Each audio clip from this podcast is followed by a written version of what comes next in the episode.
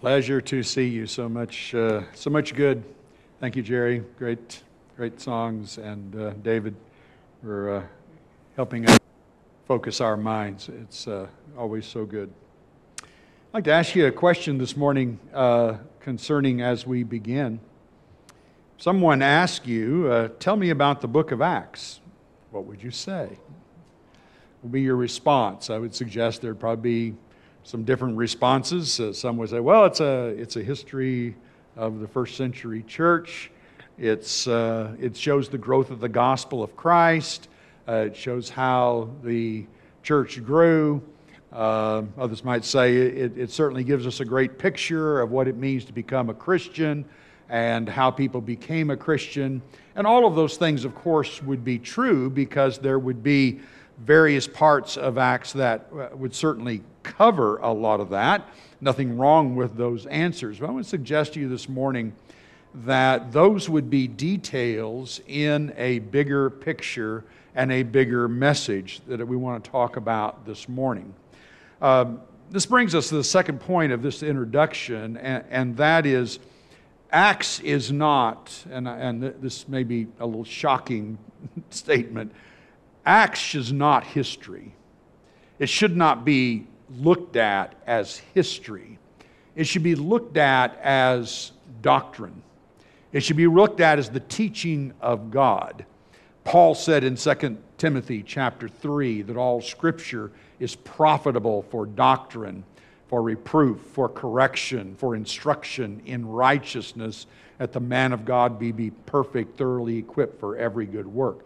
Acts is a doctrinal instruction on our lives. And that's something that I think in our approach, certainly my approach to it, has not always been the case. I've looked more at details, things that he taught, things that would be valuable for, for us in teaching others today. But I would like to suggest you there's something greater here, and that's what I want to talk about uh, this morning. I've told you a few weeks ago, or even last week, that I've been working on this for a number of months and uh, it has really struck me. It, it has um, hit me deeply, and I'm hoping to share that, that same thing with you. We, we began in our talking about Acts with just an understanding, a brief mention that, that Luke, in his introduction and at the end of his letter, concentrates on the kingdom of God, and everything that you see in between is about the kingdom of God. He starts with the fact that Jesus spends 40 days teaching the disciples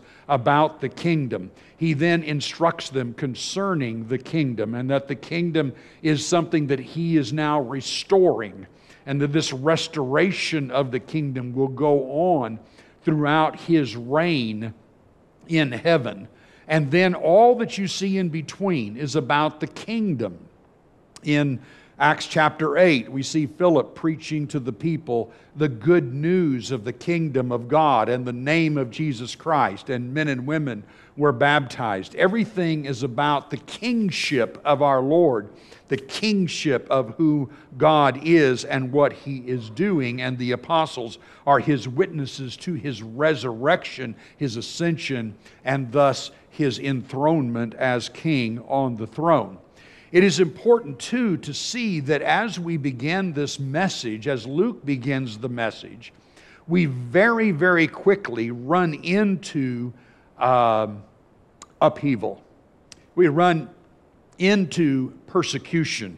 Immediately in chapter 4, the chief priest and the elders and the scribes bring together a council and they bring Peter and John in and they command them to no longer speak in this name anymore.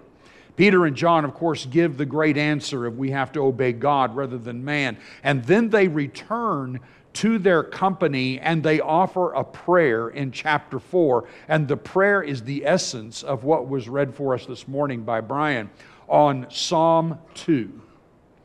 And what did we see in Psalm 2? We saw the very words that the apostles here utter in chapter 4 of Acts. And when you see this in verse 25, they make mention of who through the mouth of our father David, your servant, said by the Holy Spirit, Why did the Gentiles rage and the peoples plot in vain? The kings of the earth set themselves, and the rulers were gathered together against the Lord and against his anointed. Psalm 2 sets up the message of this letter. Jesus is enthroned as king. He's enthroned as Lord. He is the Christ. And as soon as he is, we see the Psalm 2 come into effect. Psalm 2 let us know from way back a thousand years before Christ that when God would take the throne and set his son on that throne, the nations would rage and the rulers would plot, and there would be a battle that would go on throughout that between these rulers. That apostles' prayer sets that forth. And the major message that we see then is there now is the beginning of the great battle of who's going to rule in the minds of people in this world. And the major message that we see in Luke's second letter here is there's a new Lord and a new king. It's almost like some of those old movies, right? There's a new sheriff in town. well, there's a new Lord and there's a new king. And he has come to set in order that which has not been in order. And then you see this take place through all of the, of the letter over and over again. The battle is revealed in many different forms throughout this time. We see an unrelenting story. This is what we think about. I know I think about. This is, this is the message. It's a great message. We see this just this continual march of the gospel throughout this whole letter so that they start in Jerusalem and end up in Rome. And, and Paul is able even to have an audience with Nero and present the gospel to him. The battle, though, is on all the way through that, but we see success. Because Paul in Colossians chapter 1 and verse 23 says, In those 30 years, the gospel was proclaimed to all creation under heaven. And, and all I can think of when I see that is go, yeah, we win. I forgot to think about what it took to get there. Forgot to see what Luke over and over again mentions that it took to get there. In those 30 years, what did it take? It took conflict, social upheaval, beatings, imprisonments, Christians being killed, apostles being killed. That's what it took to get to the great success that we read about. Do you realize that Luke begins, and if we just look at it just chapter wise, when he begins the conflict over the preaching of the gospel, he talks about it in chapter 4 in chapter 5, in chapter 6, in chapter 7, in chapter 9, in chapter 12, in 13, in 14, in 16, in 17, in 18, in 19, in 21, in 22, in 23, in 24, in 25, in 26, and in 27 and 28, ending with the imprisonment of Paul. 25 of the 28 chapters is filled with a message that when you preach the gospel, battle on. Now tell me that's not a message. How in the world do we so simply read over that? I know how I have. Maybe you're in the same boat. We read this and go, well, that's kind of unusual. Well, that's not the way it's always going to be. That was just first century huff and puff by the Roman Empire. No, no, no. Every century since then has seen this same thing. when Christians spread the word, it creates upheaval. It creates cultural upheaval. It creates political upheaval. That's been the idea of the gospel ever since. And Luke cannot be spending that much time giving details of the upheaval that's going on and not be trying to send us a teaching and doctrinal message that this is exactly what you and I have to get ready for. That this is what actually happens. This is not just an exception. In fact, we a lot of times read this. I have read this. I've mentioned this in our Acts class. Well, you, you see how Luke is over and over again showing that Christians are innocent. Why, Paul wasn't trying to overthrow Rome. Well, Paul wasn't trying to do anything bad. Peter wasn't doing that. No, you, you, you just misunderstand, you crazy rulers. Why don't you lay off? This is so silly. And then we go, well, yeah, he did prove that, and that was important. But then we have to face the cold, hard facts of this. Christians were still imprisoned. Christians still lost their homes. Christians were still put to death. Apostles, all of them were put to death. This is the story, regardless of the innocence of these individuals and the innocence of any disciples of Christ. And then we get this crazy message when disciples share the gospel, conflict takes place. It may not always be to the extreme that it was in the first century, but even in that time, it wasn't always extreme. But it had conflict. And the conflict was to be expected. Are we surprised by this? We shouldn't be. Because in Matthew chapter 10, when Jesus was talking about the preaching, he says, Don't think that I came to bring peace upon the earth. I have come to bring a sword. For I have come to set a man against his father, a daughter against, his, against her mother, a daughter in law against her mother in law, and a person's enemy will be those of his own household. Jesus said, That's the whole purpose. I came to bring a sword. There is going to be upheaval when I'm preached.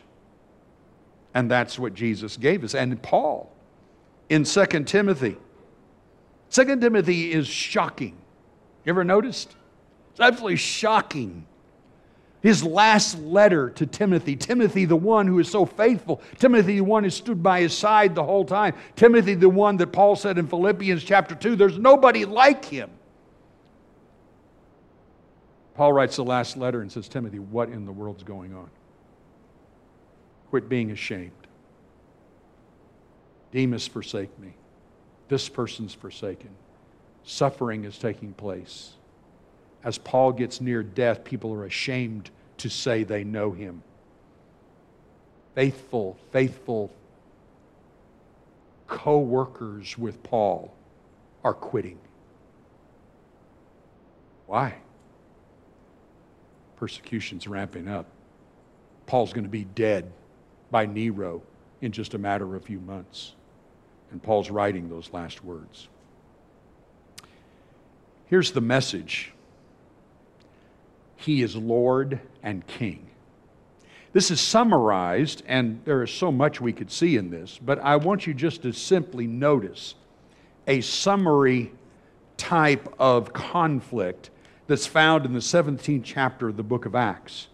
Just notice this as Paul and Silas come in here and begin preaching here at Thessalonica you see that in verse 4, he says, And some of them were persuaded and joined Paul and Silas, as did many, a great many of the devout Greeks, and not a few of the leading women. But the Jews were jealous, and taking some wicked men from the rabble, they formed a mob, set the city in an uproar, and attacked the house of Jason, seeking to bring them out to the crowd. And when they could not find them, they dragged Jason and some of the the brothers before the city authorities, shouting, These men who have turned the world upside down have come here also. And Jason has received them, and they are all acting against the decrees of Caesar, saying that there is another king, Jesus. Those accusations are continued to be made throughout. And those accusations, also in a different form, are still being made today. We just get a little slow cooked and don't really notice it. Notice the accusations. First, I'm starting with the end because it's the foundation for the others, saying there's another king, Jesus. What are they saying? You can't have another king. Nero's the king, the emperor's the king. He's the Lord, he's the God, he's the king. And you cannot say there is another king, Jesus. That's what upset the what, what was upsetting with Pilate. Pilate said to Jesus, Are you a king? Yeah. I'm not, I'm not after your throne. Well, that was true, not after the throne, but it doesn't change the fact that you have allegiance to someone other than me. And that's always been a problem. And the second one, they're acting against the decrees of Caesar. It's the idea of where the allegiance is. It is interesting that rulers of this world, even in the United States, have a hissy fit over the fact that somebody in their empire is not going to blindly do whatever they say to do and not going to go along with every single thing they come about when it violates their faith to the greater king. And it hasn't changed. But that is exactly what's going on here. Where's your ultimate allegiance? When we put our hand over our heart and said, I pledge allegiance to the flag, there isn't one of us who thought at the time that that meant that that allegiance was greater than our allegiance to Jesus Christ. There is no way. And nobody thought that. Not until some decided just as Nero and other Caesars. Well, but when I need you to do what I tell you to do, regardless of your faith, you must obey it. And that's where the conflict comes. And that's what's seen here. The third statement is they've turned the world upside down. And there is the social upheaval that takes place when Christians form communities. We call them, and the scriptures call them churches they form communities so that they become obvious to the world and they're not simply some individuals just happen to be out in the world silently, privately, here and there, giving their praise and honor to God. That's not the idea. The community itself is what begins to threaten money, power, and all the social and economic norms of the day, and that's what was happening then. Look at the, the words and how, how Luke contrasts this. Here's the trigger point He is the Lord of all. When he quotes Peter in Acts chapter 10, verse 36, he says, As for the word that he sent to Israel, preaching good news of peace through Jesus Christ, he is Lord of all. And then later, when Festus says to Herod Agrippa, How I need to write to the emperor about sending Paul, and he says, I have nothing definite to write to my Lord about him. Same Greek word both times. And Luke is purposely putting that side by side. He's purposely showing here is the way the empire is looking at it. The emperor is Lord. He is the Lord of all. And here is the, what Jesus claims is He is the Lord of all. And the followers of Jesus will understand that. Who is Lord of all? That's the message. That's the battle cry. That's the point. It's very similar to the book of Mark. In Mark, the beginning of the, of, of the gospel of Jesus Christ, the Son of God. And then, as he's writing to the Romans, every Roman is reading that and going, Son of God. I have a coin in my pocket that says Augustus Caesar, Son of God. There's the battle. Stronger, who's bigger, who's more worthy? Who is the one will we give allegiance to? That is the idea here. The essence of preaching the gospel is that question. The essence of what it is in your life and my life is who is the Lord of all? who is the ultimate allegiance, who is the ultimate authority, regardless of anybody else. Who is that ultimate authority? It is Jesus. He has been enthroned as king. He crushed Satan, he crushed death, and he raised and is enthroned as Lord of all. That's the picture that we are being given. And in Revelation 17 14, they will make war with the Lamb. And the Lamb will conquer them, for he is Lord of lords and King of kings. And those who are with him will be called chosen and faithful. That's the picture that is being given. Who is the Lord? Now, you have to stop right here and just say, what in the world? And I've asked this question. You've probably heard me ask, what is the matter with these Jews and Acts and these Romans and stuff like this? Why are you having a meltdown every time the gospel is preached? Every town he goes in, blah, you know, and all of this, everything's coming apart. And you want to sit back and go, those people are cuckoo. I mean, who acts that way? Those people are just crazy. I want to suggest to you their reaction is not abnormal.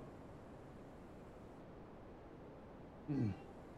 It is not abnormal. I want you to think about what's taking place here. In Acts 16, you might remember the the, those, those who owned a servant girl who had a demon, and they're following Paul around, and this demon is calling out out of the servant girl over and again. This is, this is, uh, this is uh, Paul who's teaching Jesus Christ, and he's the Lord, and etc., etc. And Paul gets frustrated and finally casts the demon out. And what happens? He, he and Silas just get wailed on. You say, what, what, what is the matter with these people? Hmm. Those guys recognized he just took away our payday. This is economic disaster. If he keeps doing this business, everything is going to be turned upside down. You see, religion, paganism in the empire was the very fabric of the community and the political culture of the day. We have a little bit of that in our American United States pride. We have a little bit of that if we're not careful. We can go too far with that. When Demetrius started a riot at Ephesus, what was it over? Listen to the words that Demetrius said. This Paul has persuaded and turned away a great many people, saying that gods made with hands are not gods. And there is a danger not only that this trade of ours might come into disrepute. That's what uh, Demetrius is going to. By the way, I'm losing money here. Uh, but also the temple of the great goddess Artemis may be counted as nothing, and that she may even be deposed from her magnificence. Uh, she whom all Asia and the world worship. What are, you, what, are you, what are you saying, Demetrius? You're messing up the whole culture, Paul. You're messing up everything we're doing. You're messing up our peace, our tranquility, our economic, uh, economic prosperity. You're messing everything up. Yes, here's what Luke is saying it is impossible to truly preach Christ without affecting the culture around you and affecting the culture of individuals. You see, in the first century, the culture was pagan and the politics were worshiping the emperor. Everything is woven together. The religion and the politics of the day all fit together. And there's no way that Paul or Jesus or anyone was trying to overthrow Rome. There was no way that Jesus was in direct competition with Nero in some way.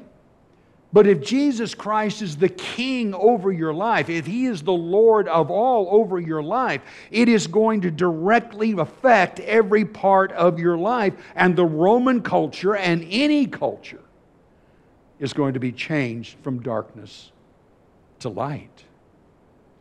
Let me illustrate this with Muslims. How would you feel if Muslims somehow got a hold, could happen, in this country so that they were converting hundreds of thousands of citizens of the United States. And those citizens were eventually getting elected to high office and they were instituted Sharia law all over the country. How would you feel? Yeah, I'd be going a little cuckoo. I'd be like, whoa, whoa, whoa, whoa, whoa. You're changing our country. You're changing our laws. You're turning things upside down. Exactly.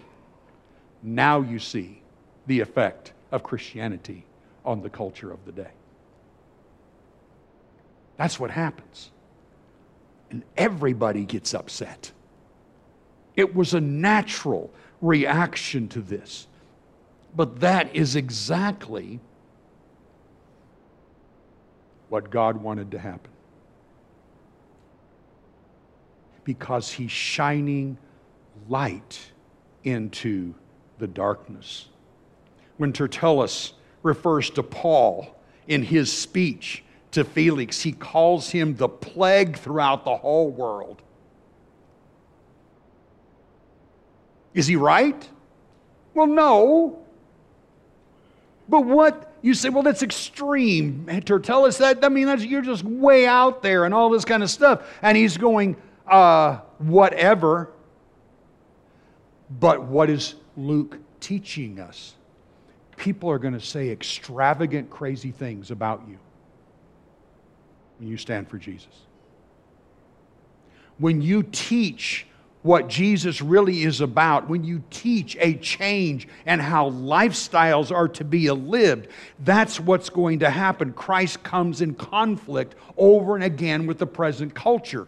And you know enough, even if you haven't watched the news, you know enough that the present culture is changing enough that Christ is counter cultural, as he has always been. And we, when we stand for him, are certainly going to have the same thing happen. What is really the argument of Tertullus? It's sedition. You're causing turmoil. You're causing people to be upset. You're causing division. You're causing people to want to overthrow our whole Roman culture that we love so much. That's what you're doing. Did you happen to see a couple of weeks ago, two or three weeks ago? in London, England. A woman, the whole video on it, you look it up. A woman walks and stands up against a wall with an abortion clinic on the other side of her. Doesn't stand in the entrance, doesn't stand on the steps, doesn't stand at the door, doesn't stand anyplace else. She stands way down from where the entrance is. She just stands up against the wall and she stands like this. She never says one word to one person. She never opens her mouth to anyone who walks by her or anything else. She just stands there, and two police officers show up and say, What are you doing standing here? Just standing here. Are you praying? In my mind. Cuff, cuff, gone. Happened again the other day. Cuff, cuff, gone. It is a challenge to them being the ultimate authority. And the same thing has happened for quite some time in America. You remember the cake guy in the bakery in Colorado? He won the case at the Supreme Court, but they didn't make it specific enough. They waffled and they're still after him. And the state of Colorado is hounding the living daylights out of him. They have activists going, you must make a cake with Satan on it and uh, doing terrible things to Christ. You must do this, you must do that. And if he doesn't do it, another lawsuit. This is coming, this is not coming from an individual, this is coming from the state. throughout phobia. Something phobia. Well, you're just phobic about that. No, no, I'm not afraid of any person. I love them. Throw out labels and you can discard people over and over again. Haters. Hating anybody. You're turning the world upside down. You're a plague. That's exactly what was going on at that time. This is to alert us of something very, very important. We cannot preach Christ in a way that does not turn personal lives and culture upside down. It just isn't so. Conflict with the culture eventually takes place. Why haven't we experienced this Roman reaction that we're reading about, though, in the book of Acts. Why haven't we, we, we actually had that same thing uh, with us? Maybe some of it is of our own hesitance. We've all felt it. We're afraid to talk to somebody and get too personal. We don't want to be called a meddler. We don't get a bad reputation baptized a lady when I was living in Fayetteville in our neighborhood. After a while, she began to say, ah, I don't, I don't know if I go along with all this. And then she went around all the neighbors and told them how bad we were. Well, that's okay. That's what happened to Paul. That's what happened to others. The preaching of the gospel should and will engage and challenge the present culture. Luke's message is this is God's intention. It hasn't happened widespread simply because our founding fathers understood a very important thing He is Lord of all.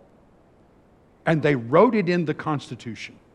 And they put it there in a, in a way to say, God is the one who created. And the First Amendment gave us a freedom to express our faith, and that the government could not supersede that.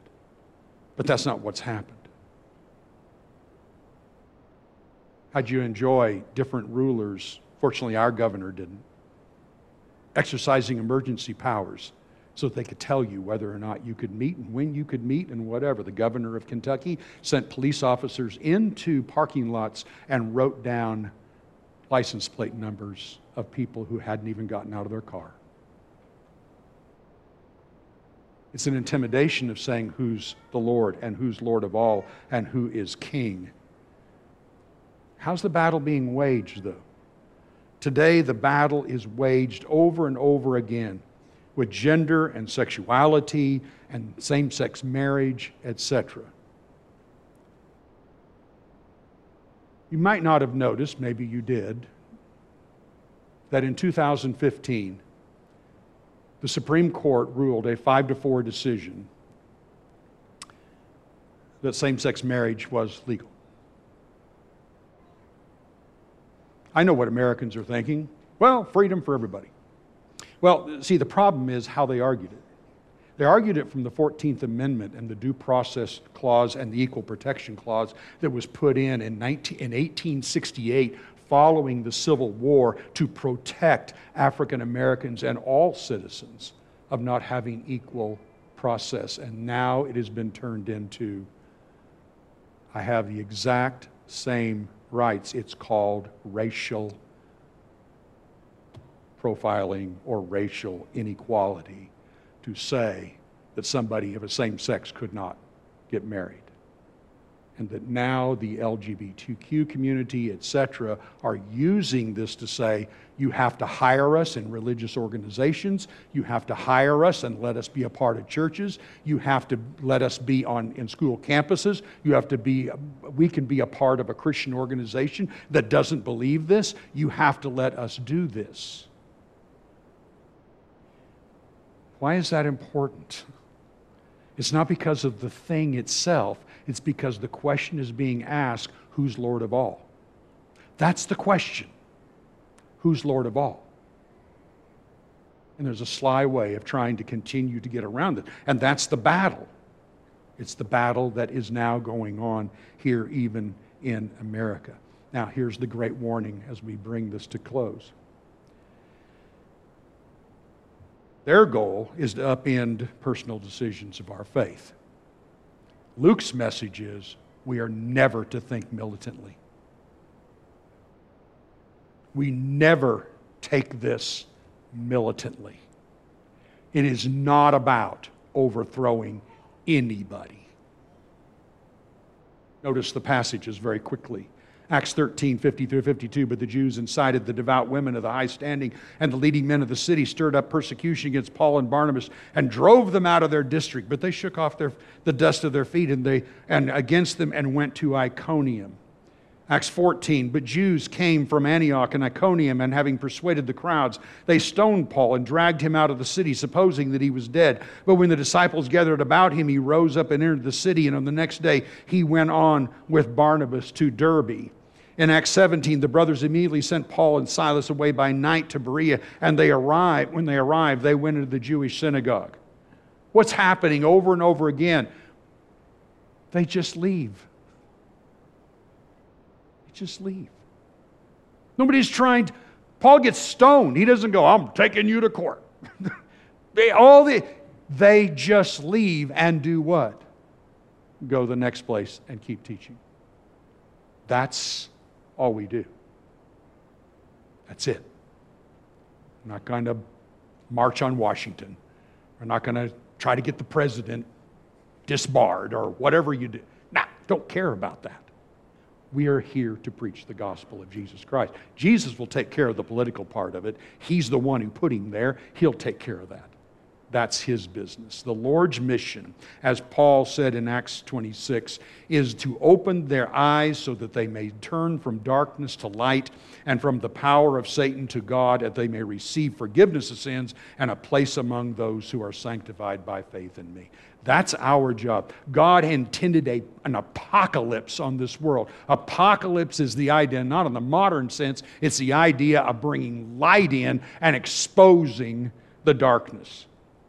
Three things then about our mission and our job as Christians that will create upheaval. Christian mission is countercultural, first and foremost.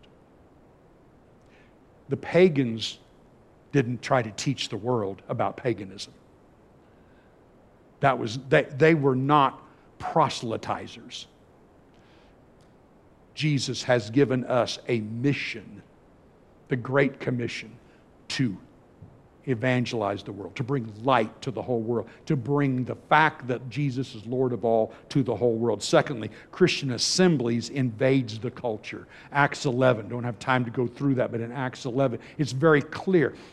They are suddenly, Gentiles are coming to Christ, and it's at Antioch that the disciples are first, first called Christians. We read that and we go, oh, yeah, yeah, yeah, first called Christians. Uh, that was a derogatory term.